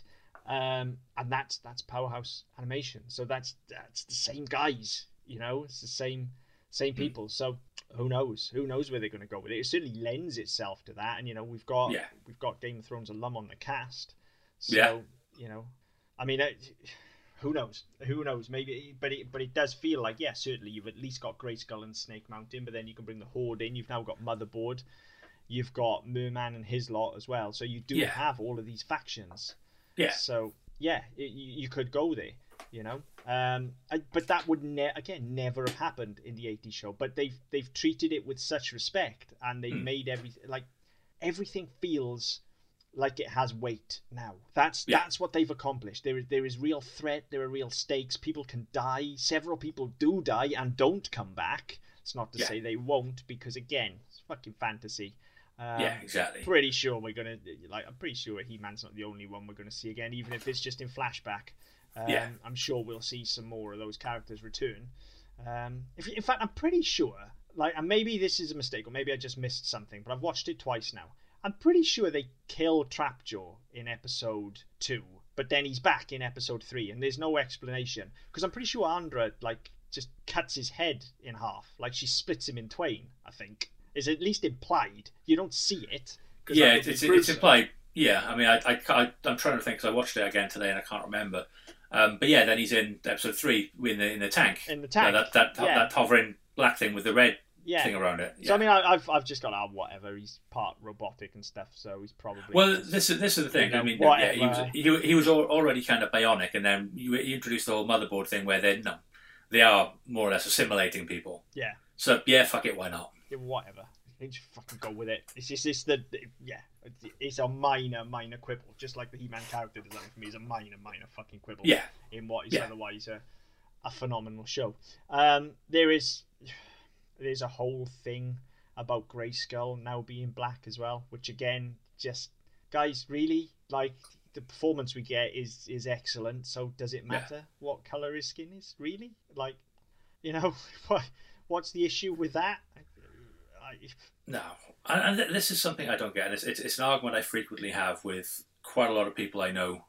Unfortunately, I do know a lot of uh, just of previous generation wankers, um, and uh, where you, you know why you you know why why do you make Doctor Who a woman? Doctor Who is an alien. It doesn't fucking matter. Yeah. Yep. Why, why is it why no why do you make the Ghostbusters women? Why can't women tell a story? No. It's it's this whole thing of why have you got to change it? You're only doing it to appease people. Well, no, it doesn't fucking matter. That's the point. A person is a person. It doesn't matter if they're black, white, Hispanic, Asian, pink with yellow spots. Who fucking cares? and a person is a person. and especially when, as you rightly pointed out there, this is set on an alien planet. Yeah. Like In a fictional fucking universe. there are people with green skin, purple skin. There are robots. There are giant talking skunks. There are fish people. There's a There's guy, a guy with a fucking skull and no face. yeah, and you're concerned because one of the heroes is black. Like really, get a grip on yourselves, people. For for Yeah. God's sake. Or, yeah, or because your hero now has what is you know, traditionally apparently thought of as being a lesbian haircut. Oh, that that Teela's character design, right? I'm yeah, I've got to weigh on this. Teela's character design is fucking badass. Like Yeah. again, it, it, I, I, I Uh, sort of feel the same way I felt to go slightly off piece. I sort of feel about this the same way I felt when The Last of Us Two came out, and everybody was jumping all over that because there were issues about about trans people in there, and there were issues about one of the lead characters being a well-built female. There were issues about the fact that spoilers. I feel like I've got to be even more careful with that, although I don't know why, because this is well publicized. As well, there are issues that one of the main characters dies very early on. There are all these, all of these sort of things, which are exactly the same things that are being leveled at He-Man now, and especially the Teela thing. I'm just like the level of hate she's getting seems to be exactly the same kind of shit that was being said about Abby Yeah, in The Last of Us 2, whose story, for my money, in that game, is far and away better than Ellie's. Like, Yeah. it's the best part of the game, and people are just criticizing it because they can't get over the fact that she did something they don't like. She ousted a character they don't like, and actually, she's a well built female who would probably take them apart in seconds. Yeah. And that frightens them. Well, this is it. And I think, I mean, that that you get that. No, there's a very definite transition, and it's no, it's it's very markedly done in that first episode where Teela is dressed up the way Teela is normally dressed with the fucking, you know, Yeah. it's all the gown and the armor, and but, but with the fucking tiara. Yeah. And at the end, she's like, "Fuck this!" throws it off. I'm done with all of you, and she walks out. Yeah. And the next time we see her, next time we see her face, only because when we see her fighting Stinkor, she's all masked up or whatever else. But the next time we see her, yeah, she's got this fucking undercut on one side and all the rest of it. But she looks fucking mean, Yeah, she looks badass. which is what she needs to be. Yeah, she's our fucking lead for this. She, she's an show. out, she's Like, an outlaw merc. Yeah. She no, she you can't have her looking like a princess. No, absolutely not. She's fucking And, uh, badass. Yeah, and that that's what fits that character. The, the whole thing of you know, being in the gowns and uh, being around the royalty and all the rest of it. That's the bit that doesn't fit. That's the bit that doesn't ring true. Yeah, exactly. And, and again, like another another thing, I feel I need. I, feel I need to defend this one as well, and have to people. I did weigh in on a few message boards on this one. I, I know I shouldn't have, but I couldn't leave it there. More There's, for you. there's, there's criticism being leveled that they've turned Teela into a whiny, derogatory term. Um, like no, not at all. She's the complete No. opposite of that. She was unhappy with her situation. She was unhappy with the fact that everybody lied to her, quite rightly so. Yeah. So what did she do? She didn't whine about it. She removed herself from the situation. And When- did something about it. when she was then called back into it, she wasn't whining. Her response was, "Nah, you know what? Fuck you guys, really, because I'm Yeah. okay over here now. Like you don't, Yeah. you don't get to just call me up and say, come and sort our mess out. We we lied to you Yeah. in the past, but we're not going to lie to you now. Just come and sort our mess out. No, she absolutely doesn't, and we get to go on that journey with with her. They're very careful Hmm. about that. You know, it's why she's the first person we see in episode two, even though her face is masked. It's why, like, look, Yeah. we're going to center this now. This is going to be, she's going to be our lead but we're going to have to knock her down and then set her on this journey. Then Yeah. we're going to have to understand why she's going on it. And then again, we take that journey with her through to the end of episode four, where she faces the fact that they've all lied to her and that's her fear. And then I mean, they, if they cast Sarah Michelle Gellar for no other reason than just to give her that speech in the end of episode four, especially as a Buffy fan, that is Yeah. the point where like every hair on my body is stood to attention. Like I've got goosebumps on my goosebumps when she's delivering that speech about how hard it is to be a hero and the sacrifices she has to make and how everybody's lied to her, but she'll just rise above it because she has to do this thing. Yeah. And you turn around and you just go, yeah, but she's a whiny bitch. No. what is wrong with you? What is wrong with you? Why do you not understand the very basic principles of storytelling? Why? Like this is ingrained in our culture now, surely. Like, But it's not just our culture, I mean, this- spot the dog book if that's the level of storytelling you want. But- as I was to say, I mean, it's not, it's not even that it's no, it's, it's part of our culture. This is no, we- we've had this since the fucking Greeks. Yeah, yeah. Like, go and read a fucking children's book if you just want simple A to B storytelling. Like, Hmm. characters matter. Going on the journey with them matters, and understanding them and connecting with them emotionally matters. And that is exactly what they've nailed in this first part. And they simply could not have done it if He Man was running around punching everyone and throwing everyone because he's Yeah. too powerful.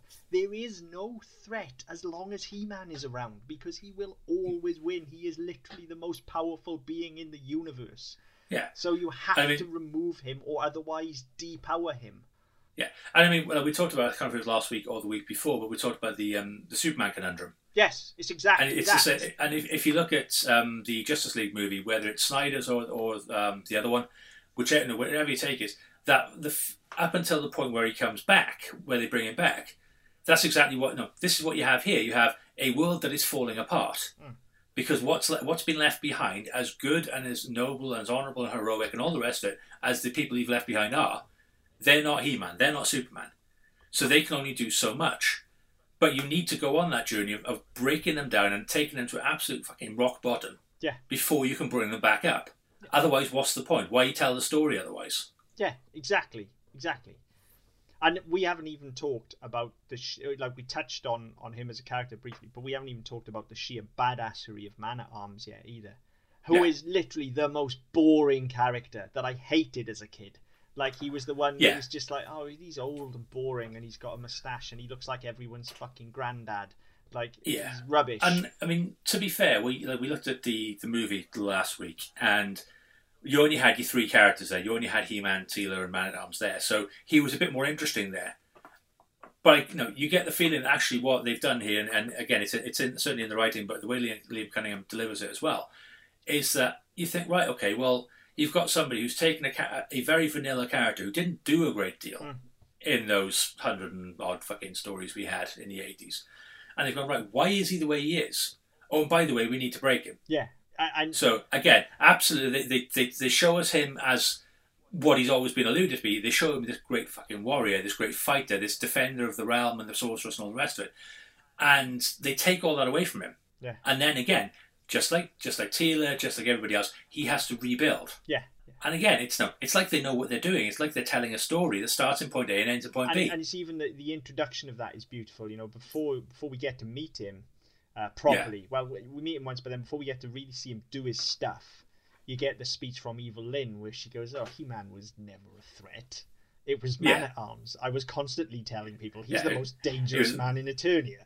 Like, Yeah, and then you get- and then you get that that thing in, in the doorway, and he just sort of turns and looks over his shoulder. He doesn't say a word, doesn't have to say a word, No.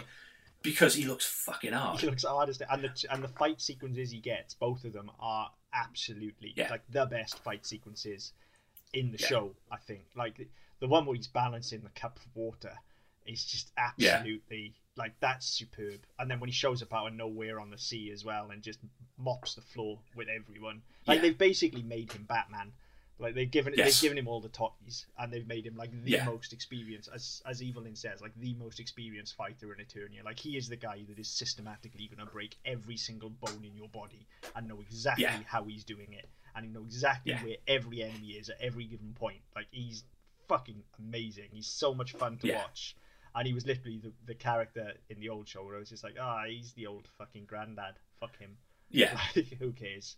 And the the little touches, um, Queen Marlena in episode one, yeah, like that could so easily have been hackneyed and ridiculous, but they give Yeah. it just the right amount. Like again, we get as as Adam's going, you know, you get the be careful, and it's just Yeah. enough. It's just enough for you to go, oh, okay, she knows what's going on, so that when it pays off, then and we find out that he's gone, like her reaction is heartbreaking. Yeah, and, and that's the thing. I mean, because you get the, again, you get the bit right at the start where they're front loading. I'm saying only four people know his secret. It's the Sorceress, it's Man Arms, it's uh, Orko and uh, Cringer. That's it. Nobody else knows. And then you get this this of the, I say it's a tiny line where it's like, "Oh, tread safe, my son," or wherever it is. Yeah. To nobody, not to him, but just over, no, just like when she's looking back and he's no, he's getting ready to uh, to he man up. she's like, Just be just be careful. Careful. Make sure you come Yeah, back. yeah. And it, it's that thing of that I may not know exactly what you're up to, but I'm still your mother. and I know you're up to fucking That's something. exactly what it is, and again, credit to credit to the writers and credit to Alicia Silverstone for the delivery there as well, because it, it, Yes. it is literally that's just a mother. That you can't Yeah. hide anything from them. You might Yeah, think doesn't need. She doesn't. but She doesn't can't. need to know what it is. She just knows there's something, Yeah. and that's Yeah, enough. oh, I mean- I mean, she absolutely knows. She like Hmm. you know we get it explicitly then when Man at Arms has Yeah, to later on, yeah. and say, well, he succumbed Yeah. to battle, and she just breaks down and has to explain Yeah. it uh, to King Randor, and it's it's just again you wouldn't have got that in the 80s show, and and in the hands of lesser writers, and this was Kevin Smith that wrote this, but remember who is Hmm. one of the most verba- verbose writers I think you'll ever encounter. Yeah. Like he loves a word count, but it it just it's all it needs is just that one Yeah. line from her because we well okay I, I shouldn't surmise we don't all have mothers or, or have all even had mothers some of us may have never known our mothers but we all know what a mother's love is that is something that is ingrained in culture again Hmm. and it's something that is just biological like we understand that on an emotional human level all we need is that line and then when she does Yeah. break down you don't need any explanation of how she found out or who told her she's just yeah. she's his mother she's she's lost her son. She's his mother. Like, of course she knows that he's he. Yeah. How could she not? You know. Um, so again, wonderful, wonderful moment. Um, it's, and it's just chock full of things like that. On top of the story that they're telling, which itself is great. It, Yeah, This really shines in those little moments. Those, Yeah, like I said, definitely. Orko's speech to Andra on, on, on the boat. Just the little moments that aren't really further in the story, but just when he's ruminating about what being an adventurer is, and now he's old and he's hmm. forgotten. So make sure you keep a journal. Like, it's. Yeah. it's gorgeous. And again, it's stuff that everybody just understands. Like, yeah, age takes strips those things away from you. Age can strip away the best times of your life, and I'm not even talking about dementia. Like, I can barely remember what happened last week because we we watch Masters of the Universe. life, yeah, life just passes you by. And again, Yeah. like, you know, a lesser writer would have said that very explicitly, but they don't Yeah. need to because it's all there in the subtext. We all understand these emotions, and it, and it very much feels like it's been written from a point of view of. I don't know the average age of the writing team. I, I think it's fairly evenly split. I think they've got some young guys on there, and I think obviously we've got Kevin Smith and Marc Bernardin who are entering middle age and actually the latter stages of life, I guess, if you want to that's a depressing thought but you know they are and, and so it's got that it feels like it's got that kind of rumination on what okay what does it mean to be where we are now and to have saved the world all of these times Yeah. what do we do now like we're getting too old for this shit without lethal Yeah. weapon in it and saying we're getting too old for this shit it's like where do we go now yeah adam's still young enough and yeah Teela's still young enough but man at arms isn't getting any younger orko isn't getting hmm. any younger you know, the king and queen. Yeah. We don't even know where they are. We haven't seen them yet. You know, like so. There's all of this stuff, and it, that is the stuff which you know ordinarily we wouldn't explore, but they Yeah. do, and it adds so much texture to the world and the characters, and it, it Yeah. gives the show something to hang itself on. You know, this this seems to be a theme with TV this last year, and it's unsurprising considering we've just come out of you know the the only pandemic that we've experienced in our lifetime, certainly at a global level, but you know, exploring loss and exploring grief seems to be a thing for TV this year. Yes. And yeah. I would never have thought at the start of the year if you told me I'd be using that phrase in a discussion about Masters of the Universe. I would just never thought that was possible. But that Yeah. is all here. What is it like to lose someone? What is it like to have to lay your own life down? And what does the world look like when that person's gone? When that person who, in a lot of cases, was your world, you know, for Yeah. And for Teela even, you know, her and Adam Yeah, were best as, as I say from uh, from from Teela's perspective as well, the fact that there were so many things you didn't know that you never got to say Yeah. because no, and no, there's, I mean, they, they play a lot on it. The, no, was it because he didn't trust her? He trusted everybody else, but he didn't trust her. Hmm. Or whether he didn't feel that she needed to know, or she didn't deserve to know, or what what was it that kept it, you know, that made him keep it from her, all these things that he can now never answer because he's dead. Yeah. And this this this whole thing of, of exploring not just no, I said the the loss to the world, but the loss to me is that what is what was it about me specifically when he seemed to fucking tell everybody else, everyone else knew. Yeah, and, and again, there's that beautiful uh, moment with Cringer there as well, where again you could Yeah. quite easily have written very explicit hammer you over the head dialogue around this, but you just get that one exchange Yeah. with Cringer where he said, "No, Teela, it wasn't that he didn't trust you; it was that he did, because he Yeah. knew that you were here." So he could do Yeah. this, you know, and then she just sort of ruffles him about a bit and says, "Good kitty," you know. And again, it's it's just the right level, like Yeah, and I, th- I think I mean the, t- the temptation probably would have been certainly um, maybe three four years ago. We, we have seen it with other products, but the temptation would be to say, right, okay, well instead of making a season out of this, we'll make a movie. Yeah. we'll do a 80, 85, 90 minute animated movie where we will tell the quest part of the story. We will tell the A plot Yeah. where He Man dies, magic is dying, Teela has to save the world. And in doing so, we'll go back, we'll resurrect He Man, and all, so we'll go through that. And you, you could tell that story quite, it would be kind of bland, but you could tell that story in an, an, an action show kind of way in an hour and a half, possibly a bit less. And I've done with it. And you wouldn't have had any of this nonsense on the internet about, oh, they've done this and they've done that, and it's all too PC and too woke, and it's all fucking bollocks because Teela's a lesbian now.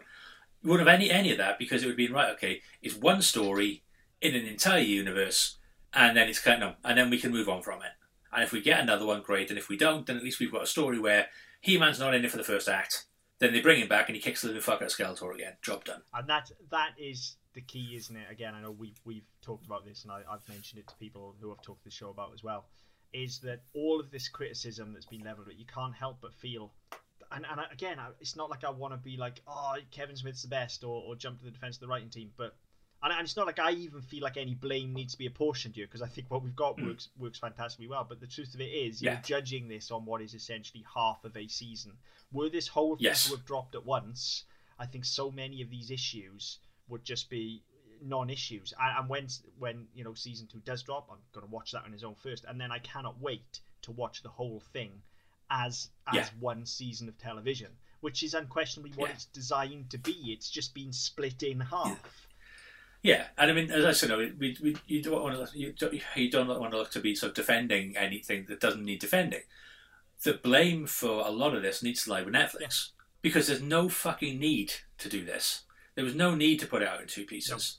The only the only thing it does, um, purely from a business standpoint, if I put that hat on for, for a moment, Yeah, yeah, because it, it'll, it'll keep people interested. It'll, if people leave, they'll come back exactly that. You drop it all now, you can watch it all on a one month free trial, and off you go. Now, if you've had Yeah. your one month free trial this time, you gotta pay, gotta pay for it next time. next. And I remember, I think it was about six months ago, where um, they were talking about it on the news that Netflix were having a crisis meeting because for the first time in about four years they didn't add a million, or at least a million subscribers in a single day. They added like nine hundred eighty-nine thousand listen uh, viewers in a uh, subscribers in a day, but because they dipped below that million mark, that was like a crisis meeting. Jesus. So absolutely, from from a business point of view, yeah, I get it. You know, split it because then people will come back. People will either stay or they will come back. And in that month, they might say, "Well, I, don't want to do Prime and Netflix or Apple TV or anything else, so I'm going to do Netflix because He-Man's coming." So that I get, I get that, I do get that. But from a from certainly the, the criticism that Kevin Smith is getting, that the, the show is getting, and that Netflix are getting, that's where it deserves to be as Netflix. Because if, had they done, had they released it in one go, as they've done with so many other things in the past, and like it, fuck, I can, again, I can see why, but it does fuck me off when you get these subscription services, which the whole point of them was that you could binge, and now they're all going to think, oh, you get a new episode every Friday. I don't want. If I wanted that, I'd watch TV. Give me the fucking lot of it now because I want to watch it, and I want to watch it now. I want to stay up until four o'clock in the morning fucking watching it, and then go to work at five because that's what I want to do. Not, oh yeah, I'll watch it now, and I've got to wait till next week, and then I'll wait till next Wednesday. But actually, oh no, I've got a meeting Wednesday morning, so I'll have to watch it Wednesday night. Give it to me fucking now, and I'll watch it Yeah. now. Um, And if you keep doing that, I will keep on fucking paying. I I'm actually finding the switch back to weekly releases like Disney Plus do. I'm finding that quite refreshing. Um, it's made TV an event again. Like I, I can only watch TV properly on a weekend. That that's the only time I get to do it. Hmm. So when I'm binging stuff, like I will be on Netflix, like a Saturday night would be like, right, I'm gonna do half a season of like we're currently watching Sweet Tooth, so I'll do half a season of Sweet Tooth, right? Whereas like to find half an hour or 45 minutes on Wednesday night to squeeze Loki in, or to squeeze you know now Monsters at Work in or whatever we're watching, like that's that's just the right length and just the right Hmm. weekly as well to be able to go, yeah, it's half nine, but I've done everything. Like, yeah, I got time. We can squeeze that in. And so Wednesday night becomes an event again because Wednesday night's like, oh, Loki's on tonight, great, you know. And I, there's something nostalgic about that at the moment. So I, I'm kind of okay with that. I think I think it suits certain shows better than others. There are definitely shows that are designed to be binge watched, Hmm. and there are shows. WandaVision, for instance, I think would be a much much weaker show had they just dropped everything all at once. And I feel like people who are watching it in that way now, that have maybe been recommended it and they're just going to binge it, I feel they're going to lose something. Possibly. I mean, I think a lot of it depends on the person as well. I mean, as I, I have a lot more hours in my day than most people. Yeah, Because, Because you don't sleep. My, my, my day is generally 20 to 22 hours long. Yeah. Um, so sometimes I think, right, the kids are in bed.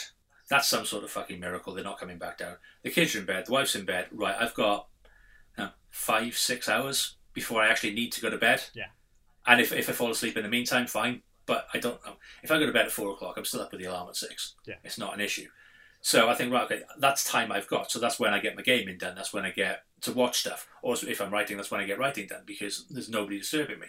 So I think that's part of my problem is that actually, if I've got, if I've, if I'm starting to get into something, I think, right, okay, I'm getting into it. Like WandaVision, for example, I, I enjoyed WandaVision as a, as a weekly sitcom because I grew up on weekly American sitcoms. yeah, that's what I'm saying. There's something. So it, ki- it kind of fit there fits. Yeah, but at the same time, watch I I have watched it since they've all been there, and I have watched them in one go, and it didn't detract from me at all watching it in one go. But I can see how so I can see how it would how we could see it that way. But so for me, it doesn't work. I'd rather just say fuck it. I've got the lot of it, and I mean the whole. Th- I mean when people start talking about box sets and binging, and it was probably the so the delayed aughts when that became a thing. I've been fucking doing that with videos since I was ten. yeah. So, You so was I. That, no, it's Yeah. it's that's no, it's that sort of thing. So I, I don't. So the whole the whole binge model is not is not a new thing to me. So when all of a sudden when Netflix dropped and when when Prime and all these things came along, it's like oh finally somebody's fucking caught up. The only thing that used to slow me down was running out of things to watch. Yeah. Whereas now I don't have that problem. Yeah, I, I think I think you're right. I think it is horses for courses is the thing, but because I mean I, I don't have terrestrial TV. I pay my fucking TV license because I'm an idiot, but I don't have, I don't have terrestrial TV. Okay, I don't have an aerial plugged in. I cut the cord years ago when I moved into this house because I made the decision that to get an aerial to my TV with the way this house is configured would be incredibly difficult, incredibly messy, and for what I actually watch on terrestrial TV, can't be fucked. So it's not very often that I watch a weekly show. So now, like, yeah, the novelty, as I say, of watching whatever it is weekly, it's just exciting. It's it's, it's TV night on Wednesday, but it's not. It's specific TV night. Like this is on, you know, like it's it's Loki or it's Monsters at Work or it's whatever I'm currently mm. watching. Whereas, you know, I feel like with the binging stuff, it, it's the other way for me because I'm watching that, you know, normally over a weekend. That's the equivalent of going to the movies for me. Do you know? I- I'm like, I'm either going to the cinema or I'm going to binge something on TV. That's just a decision to make, and it's mm. one or the other. Whereas those weekly shows, I'm fitting them in, and you keep current as well. You don't fall behind. You know, I'm always half a dozen. Like I said, I'm now getting around to Sweet Tooth. I think it's been out for like six weeks because there's other stuff that I'm binging that I have to finish first because I'm that person that can't watch two things at once because I have to finish. It's just the little annoying bit of ADD in me that's like I've got to finish that one first before I can do that one. Like, no. Yeah. And I'm not actually diagnosed with that, by the way, listeners. Though, so no disrespect if you are, but it, I just have that about me. If like I've started, so I have to fucking finish. I can't move on to the next thing because my brain's not going to cope with that. Um, And, and I get that. I, I think I've, I think I've said before, and I get criticised quite a lot for it at home. If I've if I've only got one screen on, then there's something wrong. Mhm. I mean, as it stands now, I've got you in a window there. I've got the recording in the window there. I've got two internet windows open, and I've got a newsfeed going across the bottom of the screen as well. Yeah, no, no, Just because that's that's just just the way, way my brain needs to work. I can't.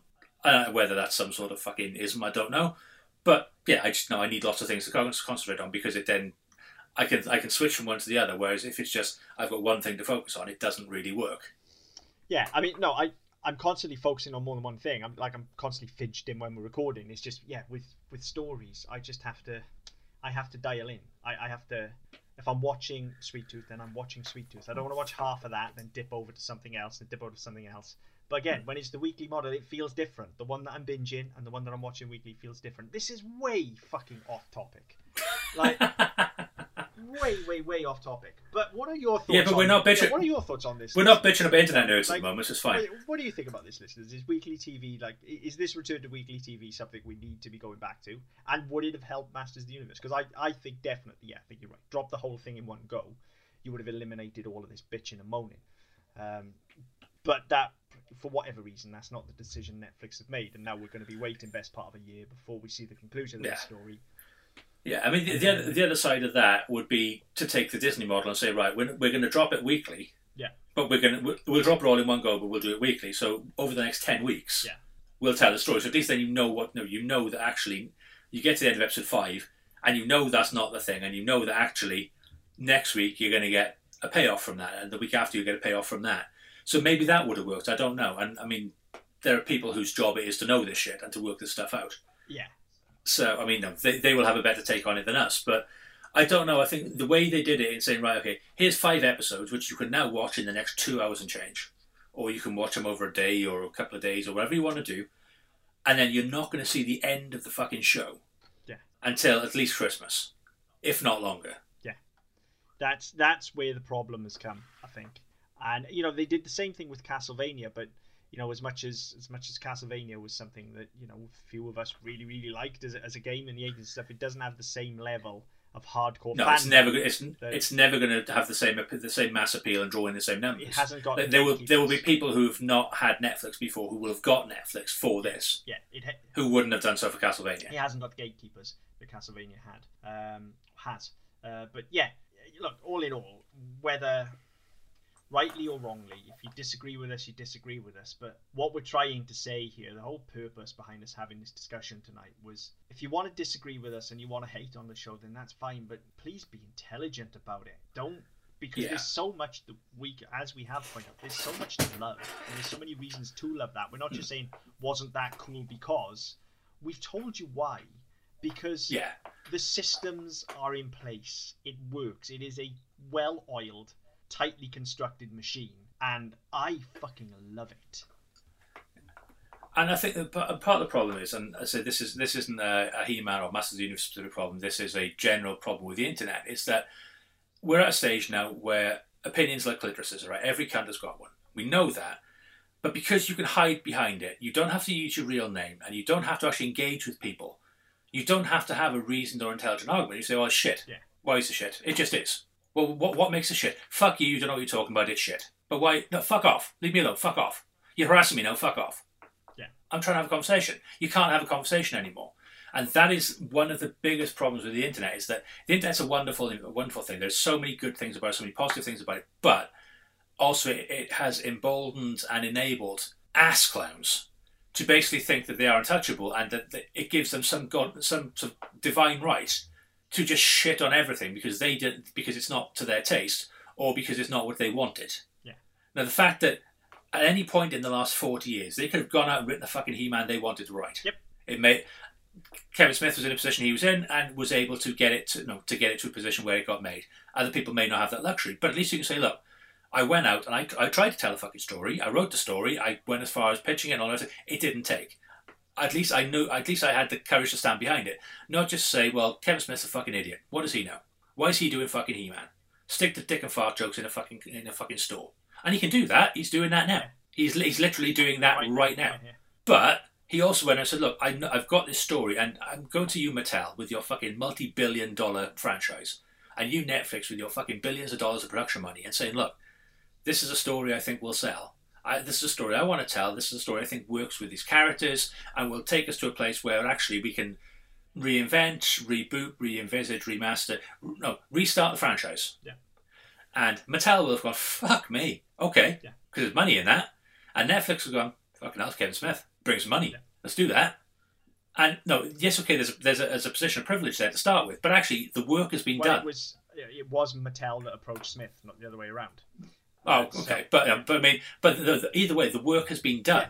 So no, but so the, all the people say, "Oh, well, shit, I don't like it." Well, where's your fucking version? Yeah, exactly, exactly. And and no, I mean, the, I can I can almost guarantee, right? If this wasn't a He-Man property, right? If this wasn't a Master of the Universe property, if this was a random series of characters where you had, even if it wasn't set in, no, it wasn't in sort of the barbarian D and D type world, and it was in a fucking military setting where you have your fucking Jack Reacher character. You come in, you kill him off early on, and then the people he's left behind have to go on a quest to to finish what he started. Nothing to do with He-Man, nothing to do with Masters of the Universe. There would have been none of this reaction to it. No, but the story Because- would be the same. the story would be identical. And we, we were talking about this yesterday. Um, Yeah. oh, it might be the day before. That sometimes you get to a point where if you strip that back and take off, no, you could have made He-Man Harry. You could have made no, you could have made Teela Teresa, and nothing about it is the same. No, no, nothing about it is related. No. But it's no, it's the same story. Yeah, this is the thing. You know, we're saying that it's it's very tight as well and machine stuff like that. You know, it is. This is not a new story. There's there's No. reasons why it works, and there's reasons why we're able to say we know it works is because we've seen this story a million fucking times. The hero falling Yeah. from grace and having to discover who he is and find the hero within. The quest for the hero that Teela's on as well. This is this is age old stuff. We see it again Yeah. and again and again and again.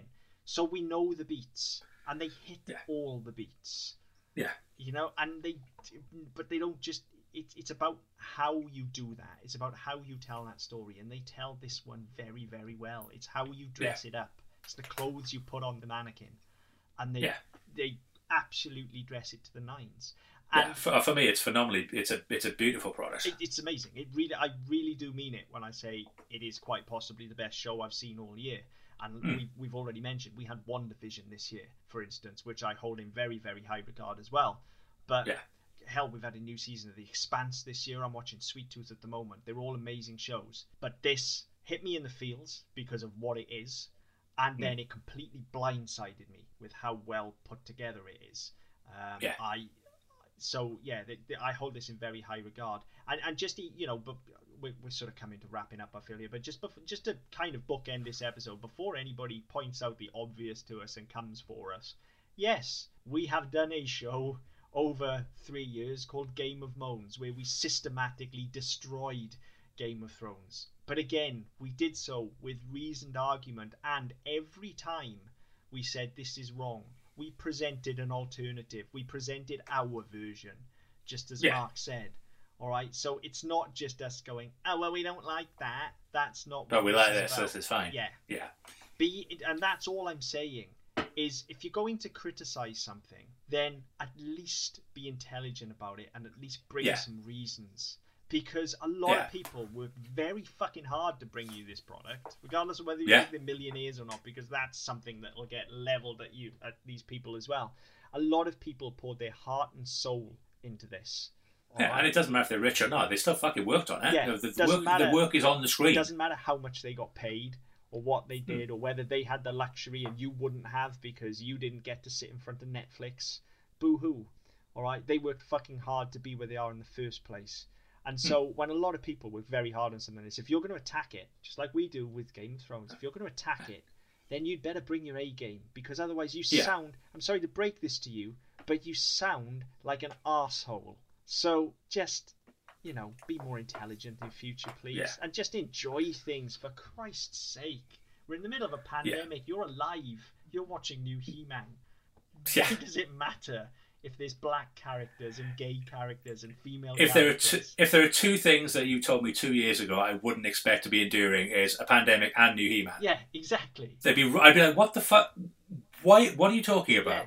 So fucking enjoy it for what it is, and if you can't, watch something else. Yeah, yeah. I mean, the fucking. I mean, the the hours that must have gone into people bitching about this online. Yeah, And don't get me wrong, we're now pushing two hours ourselves. yeah, but we're But- we're we're No. kind of saying how much we like. it. So you know, the same with Game of Thrones. We we spent how many hours complaining about Game of Thrones? Two hundred. but we found enjoyment in that as well. We found the joy in that show as well as as the stuff that annoyed us. Whereas But these not only that, I mean, numpties are just whinging about. it, it's just complaining for the sake of complaining. I think, and you know, the amount of time that's been wasted saying, "Look, yeah, I, I'm going online. I'm going to bash out this fucking diatribe about how Tina's a lesbian." A, who cares? And B, do something else. Use your time more productively. Like, nobody gives a fuck anyway. It doesn't matter. The only person who's going to get wound up by what you said is you. hey, you know what you could do with the fucking two hours it takes you to carefully construct your very poorly worded response to Teela being a lesbian? You know what you could do with that time? You could start writing your own fucking thing, yeah? And maybe Yeah. make something yourself. Or boil your fucking head. You know, either way. One of the two, yeah. But yeah, you know, yeah, that, that's something. absolutely yeah, Make yeah. Do something productive. Do something. Yeah, if you don't like it, look to change it. Yeah. Don't just piss and moan about it. Yeah. And then, you know, once you've made something and you understand the process, then you can constructively attack it rather than just going, but she's a girl with an undercut. That was really, yeah, that was really offensive. I shouldn't have done that voice. I don't mean to make anybody sound like think you can tell how annoyed I am. All right. It's getting late. I'm annoyed. We should probably stop before I really say something stupid. That's right. We've got to edit anyway. Yeah. Uh, no, I'll leave it in. We don't fucking edit. it, So. Uh, Yeah. As I said, I thought no, that's bollocks. Everyone knows that's bollocks. We don't edit shit. No. So yeah, if you're one of those people, and if we've annoyed you, then look, if all you're gonna do is write in and call us idiots, don't fucking bother. Yeah. Don't waste your time. Don't waste your time because we don't. We know we're idiots anyway. Yeah, right. We do like we love talking to you guys. We love it when. And and we've had some very negative feedback to some of our shows in the past. We love it if you can be constructive and we'll engage with you as we have done. And when you're not constructive and when we do feel you being silly, we read you out on the show and ridicule you as we have done. So you know, if you want to come, if you want to come at us, come at us. If you agree with us and you just want to say some nice things about the show, not us, Masters of the If you want to say nice things about us, you can as well. If you want to say nice things about Yeah, that's less likely, so. to be honest. We'd love to hear it. But let's all just stop calling each other names for fuck's sake, please. Yeah.